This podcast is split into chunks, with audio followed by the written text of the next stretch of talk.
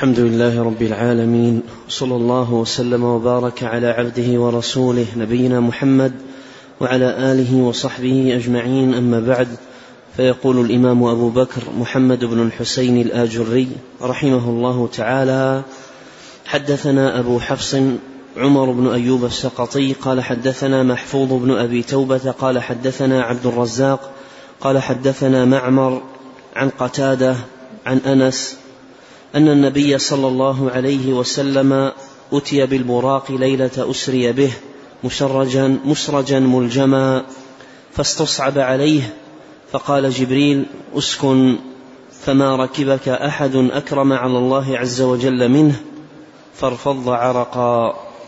بسم الله الرحمن الرحيم الحمد لله رب العالمين وأشهد أن لا إله إلا الله وحده لا شريك له وأشهد أن محمدا عبده ورسوله صلى الله وسلم عليه وعلى آله وأصحابه أجمعين. اللهم علمنا ما ينفعنا وانفعنا بما علمتنا وزدنا علما وأصلح لنا شأننا كله ولا تكلنا إلى أنفسنا طرفة عين. أما بعد لا نزال في هذا الباب المتعلق بامر الإسراء والمعراج. ومر معنا أن حادثة أو قصة الإسراء والمعراج فيها مكرمة عظيمة لنبينا عليه الصلاة والسلام وتشريف لقدره وتعلية لشأنه عليه عليه صلوات الله وسلامه حيث عرج به إلى ما فوق السماء السابعة حتى بلغ سدرة المنتهى وشرفه الله بسماع كلامه جل وعلا منه بدون واسطة. ورأى الجنة ورأى من آيات ربه تبارك وتعالى الكبرى.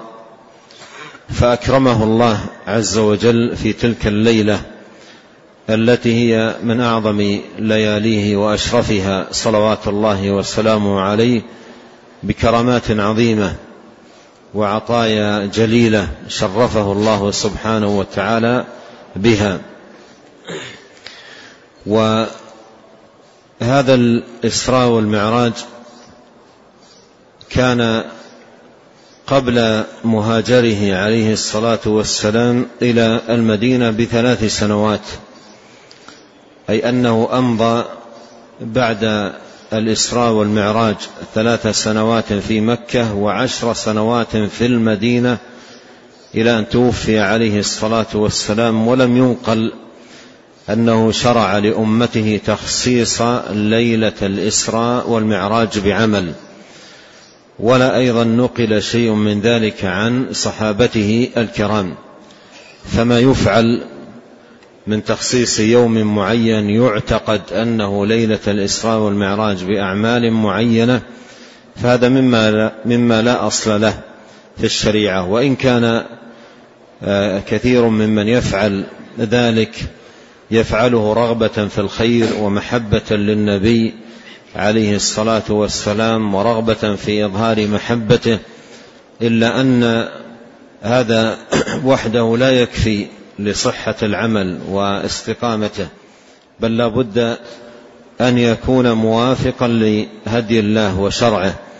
فإن النبي صلى الله عليه وسلم يقول من عمل عملا ليس عليه أمرنا فهو رد ومن منن الله سبحانه وتعالى على عباده في تلك الليلة أن فرض عليهم الصلاة التي هي اعظم فرائض الاسلام بعد الشهادتين وهي اعظم الطاعات واجلها ففرضت على نبينا عليه الصلاه والسلام لما عرج به إلى السماء وكانت جميع فرائض الإسلام وواجباته ومستحباته ومنهياته تأتي الأوامر بها إلى النبي عليه الصلاة والسلام بواسطة جبريل وهو في الأرض. صلوات الله وسلامه عليه. إلا هذه الصلاة عرج به إلى فوق السماء السابعة وسمع هذه الفريضة من الله جل في علاه. وهذا نستفيد منه فائدة جليلة القدر ألا وهي أهمية هذه الصلاة المفروضة وعظم شأنها عند الله سبحانه وتعالى وعظم مكانتها في الدين ووجوب المحافظة عليها وأن من حافظ عليها كانت له نورا وبرهانا ونجاة يوم القيامة ومن لم يحافظ عليها لم يكن له نور ولا نجاة يوم القيامة. ومن عجائب بعض الناس قد أشرت إلى هذا في لقائنا السابق أنه لا يحافظ على هذه الصلاة ولا يعتني بها وكم يفوت منها ويضيع لكنه لا يضيع اجتماعا في ليلة يدعى أنها ليلة الإسراء والمعراج. هذا لا يفوته أبدا ويرى أنه من الضروريات التي لا تفوت. والصلوات الخمس لا يبالي بتفويتها وتضييعها والتفريط فيها. وهذا من سوء الفهم وقلة العلم وعدم الدراية بدين الله سبحانه وتعالى. أن يحافظ على البدع وتضيع الفرائض. أن يحافظ على البدع وتضيع الفرائض فرائض الدين وواجباته العظيمة. نسأل الله عز وجل أن يصلحنا أجمعين وأن يبصرنا بديننا وأن يوفقنا للزوم الهدي القويم والصراط المستقيم. أورد المصنف رحمه الله تعالى هذا الحديث حديث أنس رضي الله عنه أن النبي عليه الصلاة والسلام أتي بالبراق ليلة أسري به. أتي بالبراق مبني لما لم يسمى فاعله أي أتاه جبريل به عليه السلام ليلة أسري به أي ليلة الإسراء والمعراج مسرجا ملجما والبراق دابة أتي بها النبي عليه الصلاة والسلام في تلك الليلة. وكان البراق مسرجا أي عليه السرج وملجما أي شد عليه آه، اللجام. فاستصعب عليه استصعب عليه أي استصعب البراق على النبي عليه الصلاة والسلام. فقال له جبريل وهو من أتى به قال له أبي قال أسكن. وجاء في بعض الروايات أبي محمد تفعل هذا أبي محمد تفعل هذا وفي رواية أسكن لأنه استصعب واستعصى وتلدن فقال له أسكن وفي بعض الروايات قال أبي محمد تفعل هذا فما ركبك أحد أكرم على الله عز وجل منه. فما ركبك أحد أكرم على الله عز وجل منه.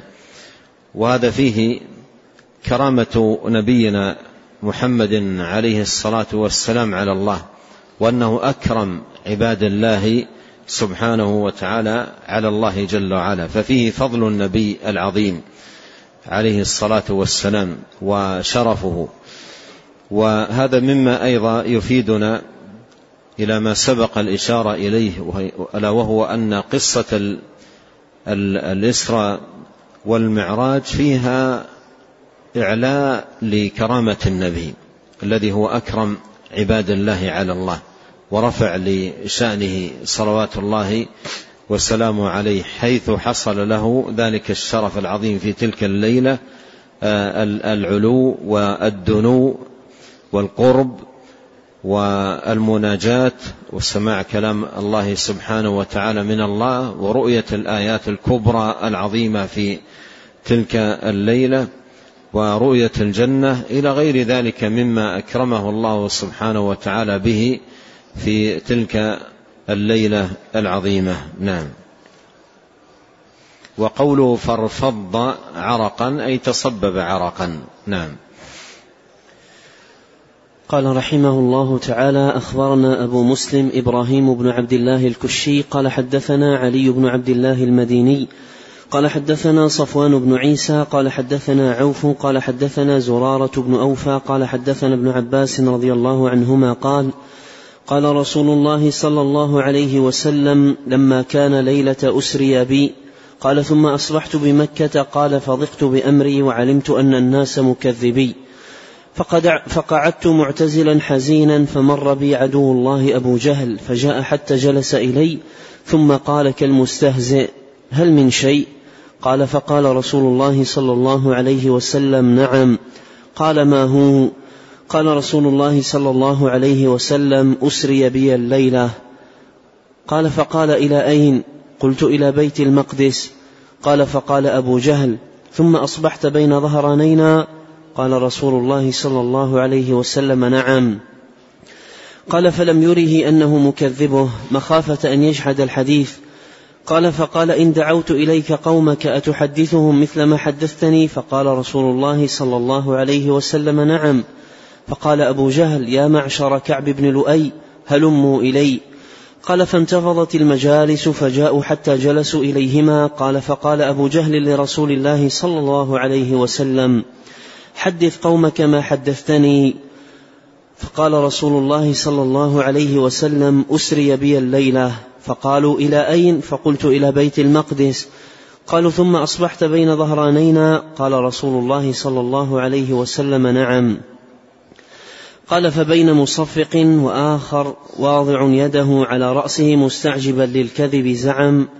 قال فقال القوم فتس قال ثم أصبحت بين ظهرانينا. ثم أصبحت بين ظهرانينا. قال رسول الله صلى الله عليه وسلم نعم. قال فبين مصفق وآخر. مصدق بالدال. بالفاء. بالفاء؟ نعم. فبين مصفق وآخر واضع يده على رأسه مستعجبا للكذب زعم. قال فقال القوم فتستطيع أن تنعت, تنعت لنا المسجد؟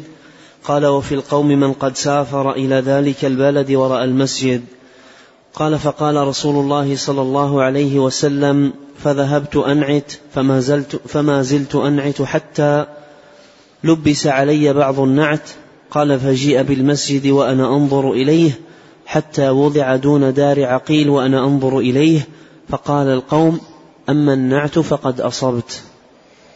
ثم أورد رحمه الله تعالى هذا الحديث عن ابن عباس رضي الله عنهما وفيه خبر النبي عليه الصلاة والسلام بمكة بعد الرجع من الإسرى والمعراج حيث أنه عليه الصلاة والسلام في صبيحة ذلك اليوم كما أخبر عليه الصلاة والسلام في هذا الحديث أصبح بمكة وقد ضاق به الأمر.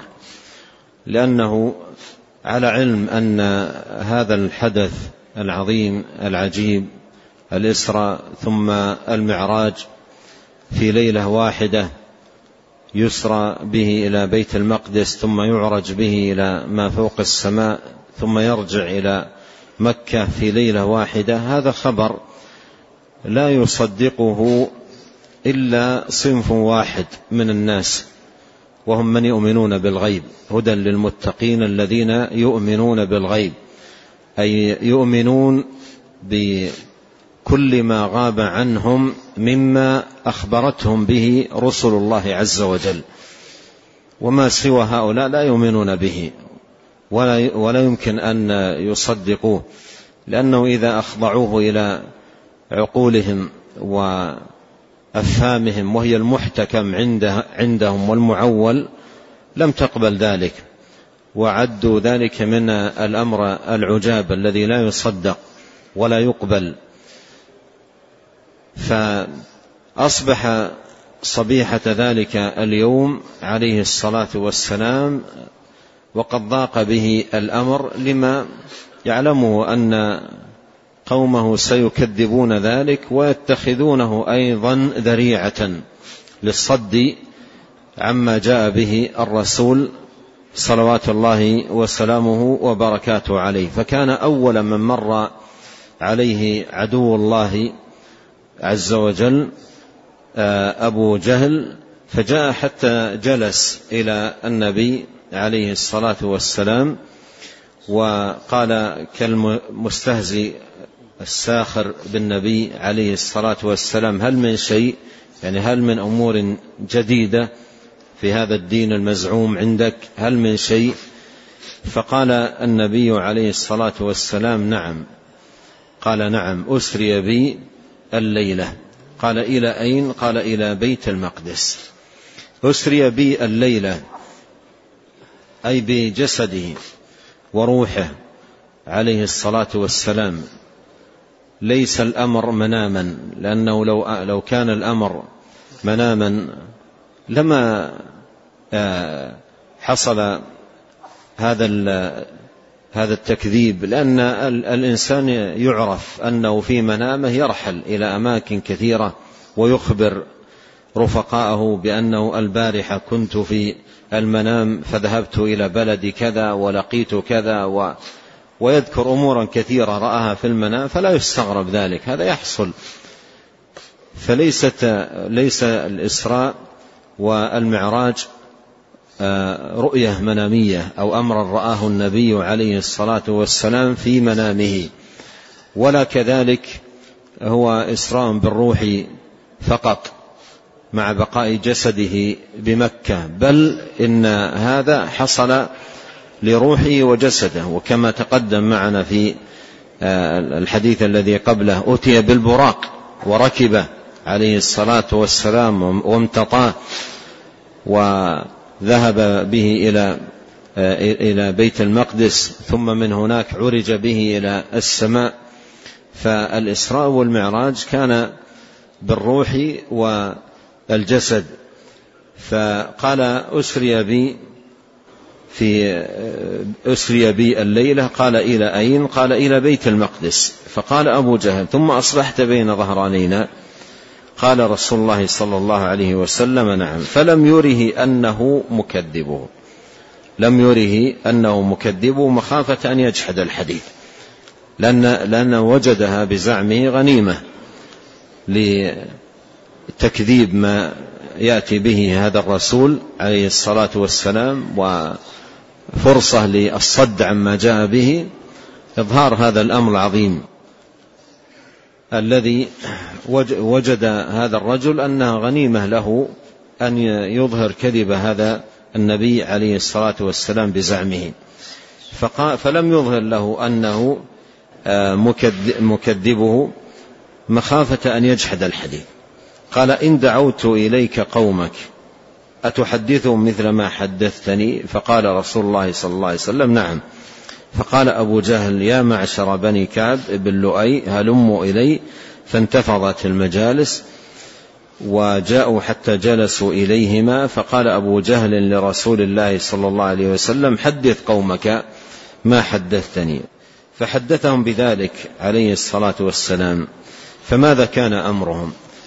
قال عليه الصلاة والسلام فكان القوم بين مصفق بين مصفق وآخر واضع يده على رأسه مستعجبا للكذب. زعم أي فيما زعم. وهذا يحصل في الأمور التي تستغرب يعني غاية الغرابة ويتعجب منها وتكذب بقوة. تجد الحاضرين منهم من يضرب يدا بأخرى. يضرب يدا بأخرى آه، آه، يعرف من ذلك أنه منكر لهذا وأن هذا من الغرائب. وكثير من الأشياء تعرف يعني من تصديق أو تكذيب أو بحركة اليد أو الوجه. فمنهم من ضرب يدا بأخرى مكذبا ومظهرا تعجبه من هذه الدعوة. وآخر واضع يده على رأسه مستعجبا من الأمر. عادة الإنسان عندما تأتي يعني عادة كثير الناس عندما تأتي آه، أو يذكر أمر يعني عظيم وغريب جدا للغاية يلم رأسه بيده. يلم رأسه بيده أو بيديه متعجبا. يعني كأنه الله أعلم لمة الرأس أن هذا أمر يفجر الرأس من من شناعته ومن فظاعته فيلم رأسه من هول هذا الأمر وشناعته.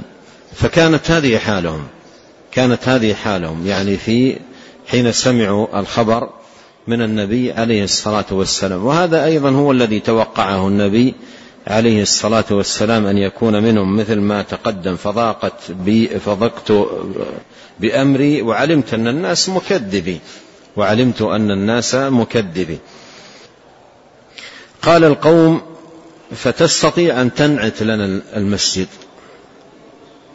تستطيع أن تنعت لنا المسجد يعني تذكر لنا صفة المسجد. هذا على وجه الامتحان للنبي عليه الصلاة والسلام. وهذا هو أيضا الذي الذي يفعل في مثل هذا الأمر في الغالب.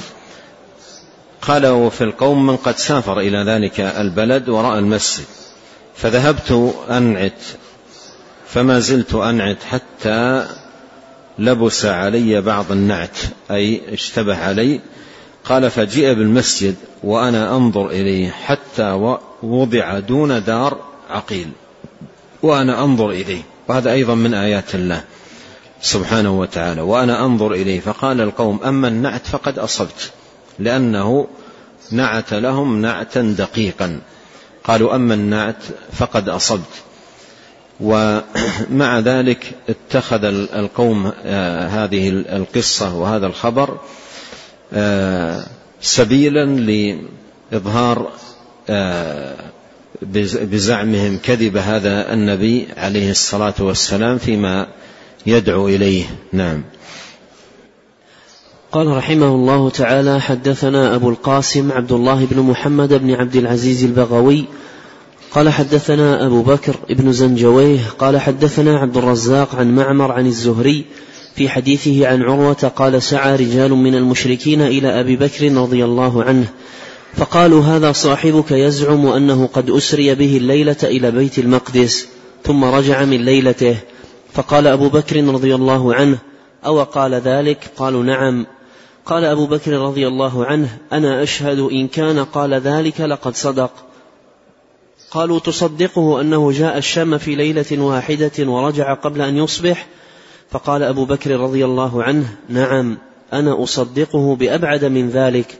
أصدقه بخبر السماء غدوة وعشية غدوة وعشية فلذلك سمي أبو بكر الصديق رضي الله عنه.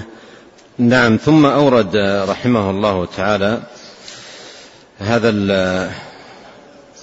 أورد رحمه الله تعالى هذا الخبر عن عروة وهو مرسل لكن أورده الحاكم رحمه الله تعالى موصولا وأورده الشيخ الألباني رحمة الله عليه في السلسلة الصحيحة برقم 306 ففيه آه، أن المشركين لما أخبرهم النبي عليه الصلاة والسلام بما أخبرهم بعد أن جمعهم أبو جهل عنده وحدثهم عليه الصلاة والسلام بما حصل له في تلك الليلة فسعى رجال من المشركين إلى أبي بكر رضي الله عنه لأنهم يعرفون آه، أن أبا بكر من أقوى الناس أو أقوى الناس تصديقا وإيمانا وأوله وأول الرجال إيمانا بالنبي الكريم عليه الصلاة والسلام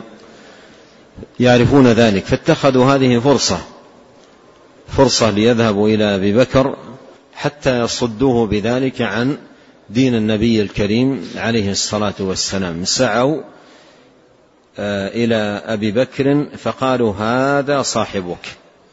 يزعم أنه قد أسري به الليلة إلى بيت المقدس ثم رجع من ليلته. ثم رجع من ليلته. فقال أبو بكر رضي الله عنه أو قال ذلك؟ يتثبت. أو قال ذلك؟ قالوا نعم. قال أبو بكر أشهد. أنا أشهد. إن كان قال ذلك لقد صدق.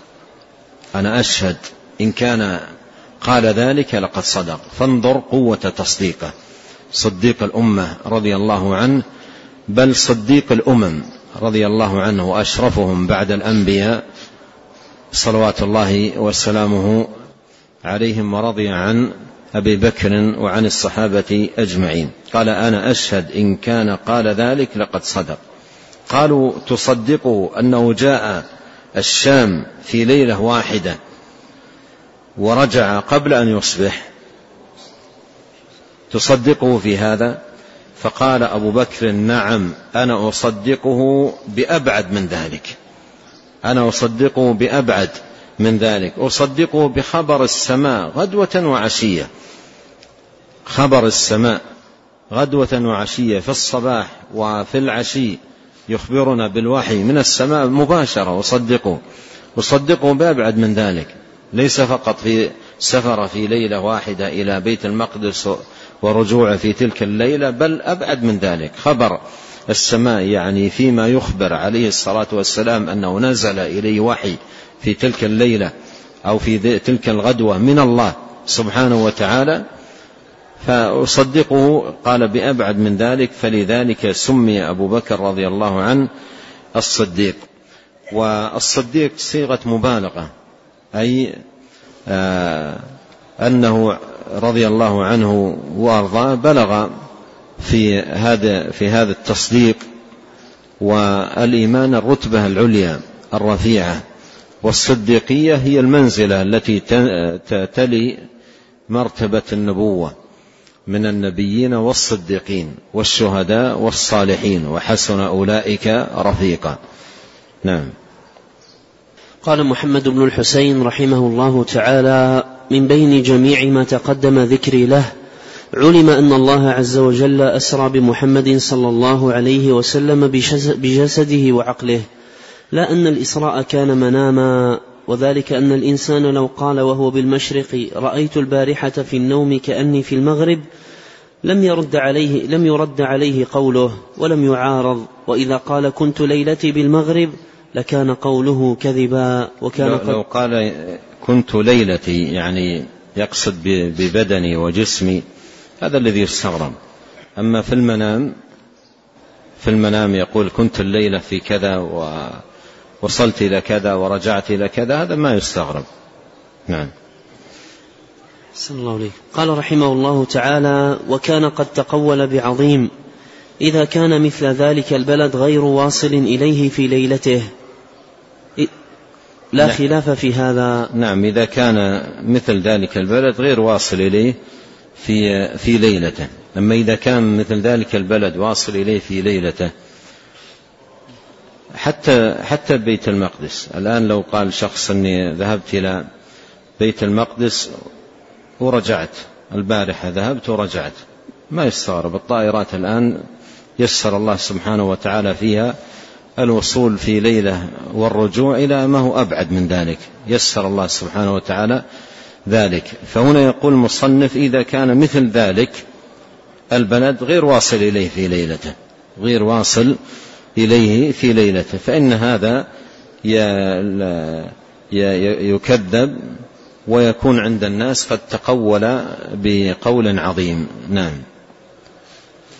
قال رحمه الله تعالى فالنبي صلى الله عليه وسلم لو قال لأبي جهل ولسائر قومه رأيت في المنام كأني ببيت المقدس على وجه المنام لقبلوا منه ذلك ولم يتعجبوا من قوله ولقالوا له صدقت وذلك أن الإنسان قد يرى في النوم كأنه في أبعد مما أخبرتنا ولكن نعم, نعم يؤكد هنا رحمه الله تعالى أن أن من قال أن الإسراء هو رؤية منامية غير قوله بعيد تماما عن الصواب. نعم.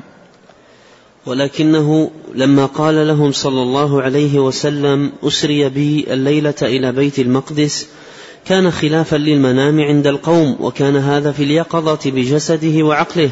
فقالوا له في ليلة واحدة ذهبت إلى الشام وأصبحت بين أظهرنا.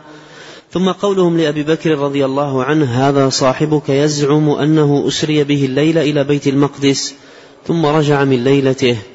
وقول أبي بكر رضي الله عنه لهم وما رد عليهم كل هذا دليل لمن عقل وميز علم أن الله عز وجل خص نبيه صلى الله عليه وسلم محمدا بأنه أسري به بجسده وعقله وشاهد جميع ما رأى في السماوات ودخوله الجنة وجميع ما رأى من آيات ربه عز وجل وفرض عليه الصلاة كل ذلك لا يقال منام بل بجسد بل بجسده وعقله فضيلة خصه الله الكريم بها فمن زعم أنه منام فقد أخطأ في قوله وقصر في حق نبيه صلى الله عليه وسلم ورد القرآن والسنة وتعرض لعظيم وبالله التوفيق. نعم يعني ختم رحمه الله تعالى هذا الباب بهذا التلخيص لما كان في الإسراء والمعراج وأنه آية من آيات الله سبحانه وتعالى العظيمة التي خص الله بها نبيه وأكرمه وفضله بها وشرفه بذلك صلوات الله وسلامه عليه وأن ذلك إنما كان بالجسد والروح ليس بالروح ولا أيضا في منام رآه عليه الصلاة والسلام بل أسري به هو صلى الله عليه وسلم بجسده وروحه وشرفه الله سبحانه وتعالى بهذا الشرف العظيم تكرمة من الله لنبيه صلوات الله وسلامه وبركاته عليه. ونسأل الله الكريم رب العرش العظيم أن يوفقنا أجمعين للفقه في الدين والاتباع لهدي النبي الكريم عليه الصلاة والسلام وأن يجعلنا من أهل سنته وأنصار دينه.